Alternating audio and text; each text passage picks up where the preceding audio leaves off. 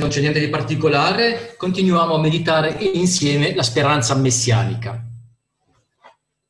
Quindi avevamo detto che nell'Antico Testamento ci sono tantissime eh, profezie che parlano appunto del Messia e che spesso queste eh, profezie nell'Antico Testamento partono da un punto e poi hanno più portate. E stasera appunto vedremo alcune eh, di queste realtà eh, in cui c'è sempre una doppia portata. Ed è qualcosa per noi che deve veramente stimolare la nostra fede, un po' come delle vitamine, perché ogni volta si parla del Messia, quindi del Signore Gesù Cristo, ma proprio nella, anche nella sua fase finale, finale nel senso del suo prossimo ritorno. E quindi è qualcosa che orienta i nostri occhi sempre verso il ritorno del nostro Signore Gesù Cristo. Noi non sappiamo né data, non abbiamo dei dettagli specifici, abbiamo qualche segnale, ma molto approssimativi comunque, ma quello che ci, per quanto riguarda il suo ritorno, ma quello che sappiamo è che presto saremo con lui. E tutta la scrittura si orienta e protratta tutta verso lì. Isaia capitolo 40. Quindi leggeremo parecchi versetti facili da trovare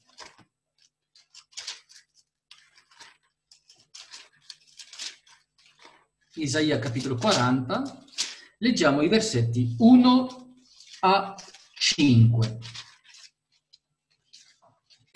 Consolate, consolate il mio popolo, dice il vostro Dio.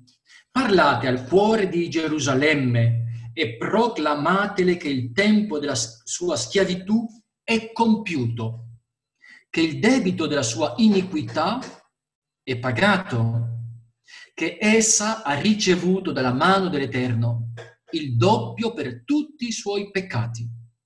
La voce di uno grida, preparate nel deserto la via dell'Eterno, appianate nei luoghi aridi una strada per il nostro Dio. Ogni valle sia colmata, ogni monte e ogni colle siano abbassati, i luoghi scoscesi siano livellati, i luoghi accitentati diventino pianeggianti. Allora la gloria dell'Eterno sarà rivelata e tutti allo stesso tempo la vedranno, perché la bocca dell'Eterno l'ha detto. È una profezia di Isaia straordinaria. Abbiamo riconosciuto, evidentemente, nel versetto 3, quello che ritroviamo non perdiamo questa pagina, ma andiamo a vederlo in Matteo capitolo 3. Leggiamo comunque i versetti, anche se li abbiamo in mente, è bello averli anche sotto gli occhi. Matteo 3, versetti 1 a 3. In quei giorni venne Giovanni il Battista che predicava nel deserto della Giudea e diceva ravvedetevi perché il regno dei cieli è vicino.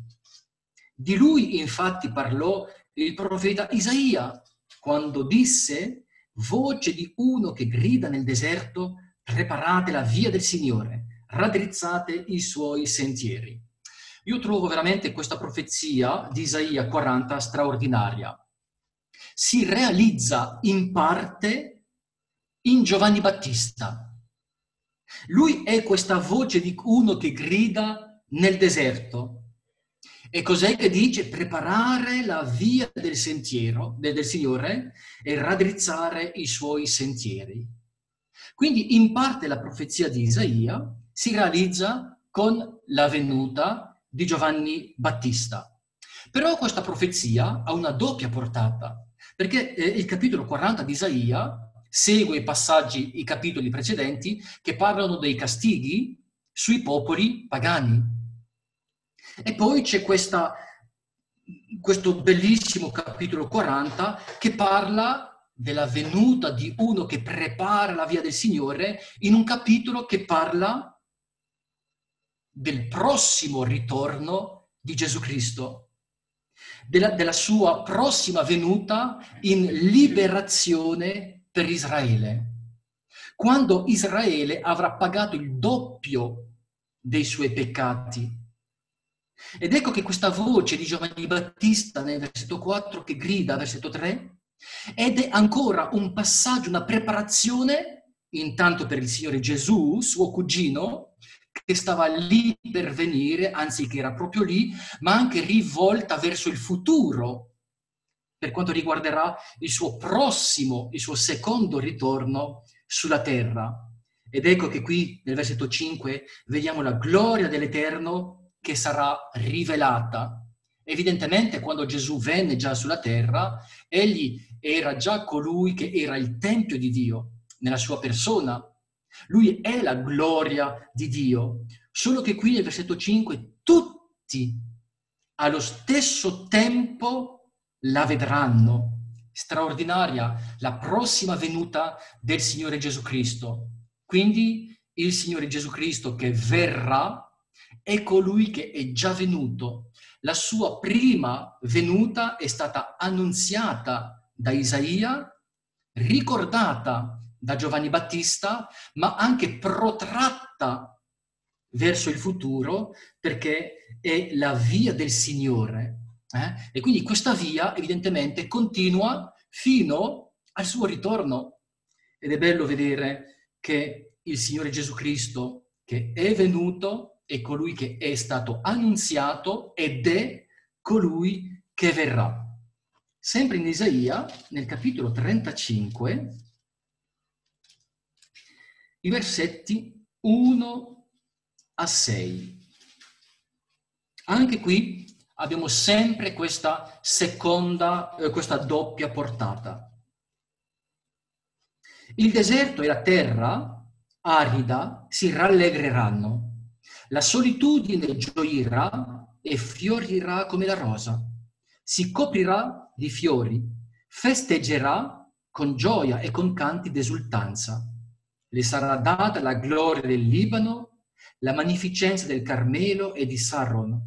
Essi vedranno la gloria dell'Eterno, la magnificenza del nostro Dio. Fortificate le mani infiacchite, rafforzate le ginocchia vacillanti, dite a quelli che hanno il cuore smarrito, siate forti, non temete, ecco il vostro Dio, verrà la vendetta, la retribuzione di Dio, verrà Egli stesso a salvarli, salvarvi. Allora si apriranno gli occhi dei ciechi e saranno sturati gli orecchi dei sordi. Allora lo zoppo salterà come un cervo e la lingua del muto canterà di gioia perché delle acque sgorgeranno nel deserto e dei torrenti nei luoghi solitari. Il terreno riarso diventerà un lago e il suolo assetato si muterà in sorgenti d'acqua. Nel luogo dove dimorano gli sciacalli vi sarà erba, canne e giunchi. Là sarà una strada maestra, una via che sarà chiamata la via santa. Nessun impuro vi passerà. Essa sarà per quelli soltanto, quelli che la seguiranno, anche gli insensati, non potranno smarrirvisi. In quella via non ci saranno leoni, nessuna bestia feroce vi metterà piede o vi apparirà. Ma vi cammineranno i redenti, i riscattati dall'Eterno, torneranno, verranno a Sion con canti di gioia. Una gioia eterna coronerà il loro capo, otterranno gioia e letizia il dolore e il gemito scompariranno. Quindi tante indicazioni in questo eh, capitolo 35 che ci parlano evidentemente di quello che sarà il ritorno di Gesù Cristo su questa terra in liberazione per Israele. Ma se guardate il versetto 4, 5, si apriranno gli occhi dei ciechi, saranno sturati gli orecchi dei sordi, lo zoppo salterà come un cervo, la lingua del muto canterà di gioia. Nel Vangelo di Matteo, al capitolo 11, i discepoli di Giovanni Battista vanno da Gesù e chiedono, Matteo 11, 2. Giovanni, avendo nella prigione udito parlare delle opere del Cristo, mandò a dirgli per mezzo dei suoi discepoli, sei tu colui che deve venire o dobbiamo aspettare un altro? È forte questa domanda, eh? Giovanni Battista è un uomo ripieno dello Spirito Santo sin dal seno materno, ormai è in carcere, ma ha bisogno di sapere se questo Gesù, figlio di Maria, quindi un suo parente, è veramente il Messia promesso dall'Antico Testamento, cioè questo promesso eh, dal profeta Isaia. Allora Gesù risponde, andate a riferire a Giovanni quello che udite e vedete. I ciechi recuperano la vista, gli zoppi camminano, i lebrosi sono purificati e i sordi odono, i morti risuscitano e il Vangelo è annunziato ai poveri. Cosa fa Gesù? Cita un passo di Isaia 35 per evidenziare che egli è veramente il Messia promesso dall'Antico Testamento. Le sue opere, il suo insegnamento lo dimostra, lo dimostrano. Ma la cosa bella è che Isaia è riferito in modo particolare al, sec- al prossimo ritorno di Gesù Cristo. E Gesù Cristo as- prende su se stesso la responsabilità di dire questo Cristo che dovrà venire sono io perché le opere che farò lì già le faccio adesso. I zoppi sono guariti, i ciechi, eccetera. E quindi tutto quello che il Signore Gesù Cristo ha già fatto sulla terra, come già dicevamo, è un'anteprima di quello che succederà in guarigione, in liberazione e in potenza. E quindi riferite a Giovanni quello che vedete. Il Messia corrisponde a queste caratteristiche e raccontate quello che vedete. Il Signore Gesù è veramente il Messia promesso, è straordinario. Guardate adesso alla fine dell'Antico Testamento, il penultimo libro, quindi Malachia, eh, Zaccaria, il penultimo libro. Zaccaria, capitolo 9. Quindi prima di Matteo c'è Zaccaria, c'è Malachia, scusate, e Zaccaria.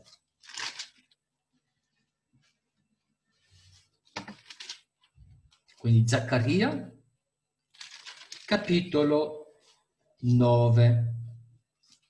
Anche qui c'è sempre la doppia portata. Versetti 9 e 10. Esulta grandemente, o figlia di Sion, Manda grida di gioia, o figlia di Gerusalemme. Ecco, il tuo re viene a te. Egli è giusto e vittorioso, umile, in groppa a un asino, sopra un puledro, il piccolo dell'asina. Io farò sparire i carri da Efraim, i cavalli da Gerusalemme, e gli archi di guerra saranno distrutti. Egli parlerà di pace alle nazioni. Il suo dominio si estenderà da un mare all'altro e dal fiume sino all'estremità della terra. Anche qui abbiamo riconosciuto il Signore Gesù sul puledro. Eh? Andiamo a leggere in Luca 19, non perdiamo questa pagina. Luca 19,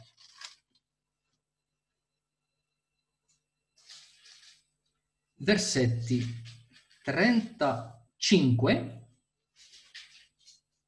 a 38. Lo condussero a Gesù e gettati i loro mantelli sul puledro, vi fecero salire Gesù. Mentre egli avanzava, stendevano i loro mantelli sulla via. Quando fu vicino alla città, alla discesa del Monte degli Ulivi, Tutta la folla dei discepoli con gioia cominciò a lodare Dio a gran voce per tutte le opere potenti che avevano viste, dicendo benedetto il Re che viene nel nome del Signore. Pace in cielo e gloria nei luoghi altissimi. Quindi abbiamo già visto che secondo la profezia di Zaccaria 9, effettivamente il Signore Gesù è venuto su un puledro. Questo puledro era anche all'epoca dei re, quando i re eh, guerreggiavano, un simbolo di venuta in pace, in opposizione appunto eh, al cavallo. Egli viene in, col puledro e quindi realizza nella sua persona, in quel momento storico, questa profezia. è straordinario.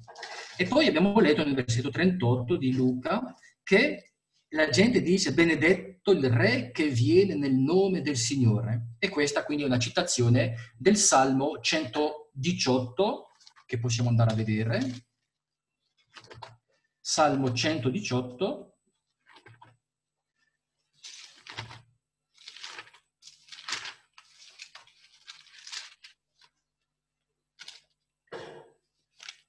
versetto 22 a 26. La pietra che i costruttori avevano disprezzata è divenuta la pietra angolare. Quindi anche qui abbiamo riconosciuto il Signore Gesù. Questa è opera dell'Eterno, è cosa meravigliosa agli occhi nostri. Questo è il giorno che l'Eterno ci ha preparato. Festeggiamo e rallegriamoci in esso. O Eterno, dacci la salvezza. O Eterno, facci prosperare. Benedetto colui che viene nel nome dell'Eterno. Noi vi benediciamo dalla casa dell'Eterno. Versetto 26. Benedetto colui che viene nel nome dell'Eterno, come abbiamo letto nel Vangelo di Luca. E poi questa citazione, la pietra che i costruttori hanno scartata è diventata testata d'angolo, è quella che eh, è ripresa in Matteo 21, che adesso non andiamo a leggere.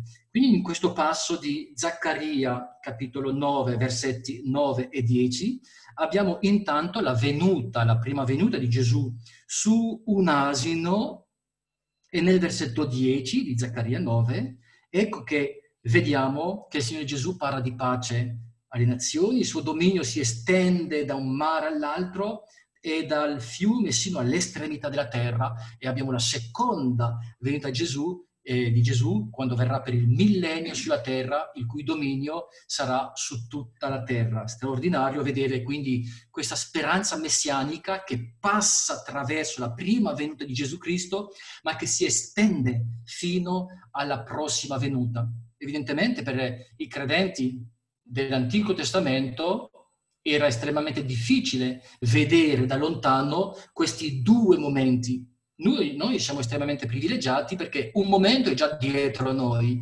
e l'altro è davanti. E nonostante ciò, non è ancora molto, non è facile per niente, anzi, vedere la distanza che ci rimane fino al prossimo ritorno del Signore e anche il nostro rapimento con Lui. Una cosa sappiamo è che viene presto, ma è difficile evaluare, eva, eh, ehm, eva, valutare eh, la distanza. Guardate ancora, sempre in Zaccaria, nel capitolo 11, no, eh, sì,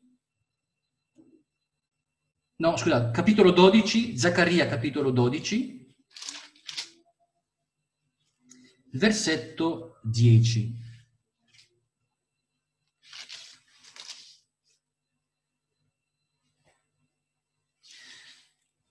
Spanderò sulla casa di Davide e sugli abitanti di Gerusalemme lo spirito di grazia e di supplicazione. Essi guarderanno a me, a colui che essi hanno trafitto e ne faranno cordoglio come si fa cordoglio per un figlio unico e lo piangeranno amaramente come si piangeranno amaramente, come si piange amaramente un primogenito. In quel giorno ci sarà un gran lutto in Gerusalemme, pari al lutto di Adradimon nella valle di Medido. Quindi questo è un passo riferito, evidentemente, lo vedremo adesso, al futuro di Israele che si convertirà, che si umilierà riconoscendo Gesù Cristo. Giovanni capitolo 19.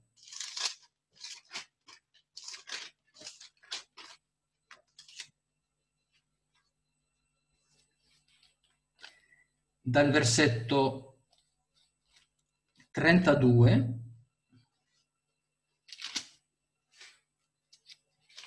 I soldati dunque vennero e spezzarono le gambe al primo e poi anche all'altro che era crocifisso con lui. Ma giunti a Gesù lo videro già morto e non gli spezzarono le gambe, ma uno dei soldati gli forò il costato con una lancia e subito ne uscì sangue e acqua. Colui che lo ha visto ne ha reso testimonianza e la sua testimonianza è vera ed egli sa che dice il vero, affinché anche voi crediate. Poiché questo è avvenuto affinché si adempisse la scrittura. Nessun osso di lui sarà spezzato, e quindi cita il Salmo 34, e un'altra scrittura dice, volgeranno lo sguardo a colui che lo hanno trafitto. E quindi abbiamo letto in Zaccaria 12 questa profezia, che Israele nel futuro avrebbe guardato a colui che lo hanno trafitto nel versetto 10 di Zaccaria 12. Però la prima applicazione di questo versetto è qui in Giovanni 19. Volgeranno lo sguardo a colui che hanno trafitto. Eh? Perché nel versetto 36 è scritto affinché si adempisse la prima e la seconda scrittura. Quindi lì c'è già stata una parte dell'adempimento della profezia di Zaccaria 12, però è soltanto una parte. La prossima, la, la, la completezza di questa profezia, vediamo in Apocalisse 1,